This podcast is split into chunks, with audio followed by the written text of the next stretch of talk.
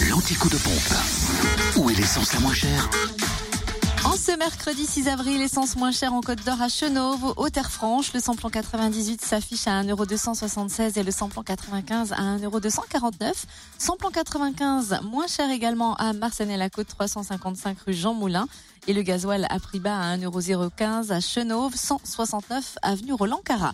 En Saône-et-Loire, le samplon 98 s'affiche toujours à 1,259€ à Pierre-de-Bresse, 98 route de Chalon et route de Lons. Même prix pour le samplon 95, 1,259€ du côté de Mâcon, 180 rue Louise Michel, rue Frédéric Mistral, ainsi qu'à Charnel et Mâcon rue de la Chapelle.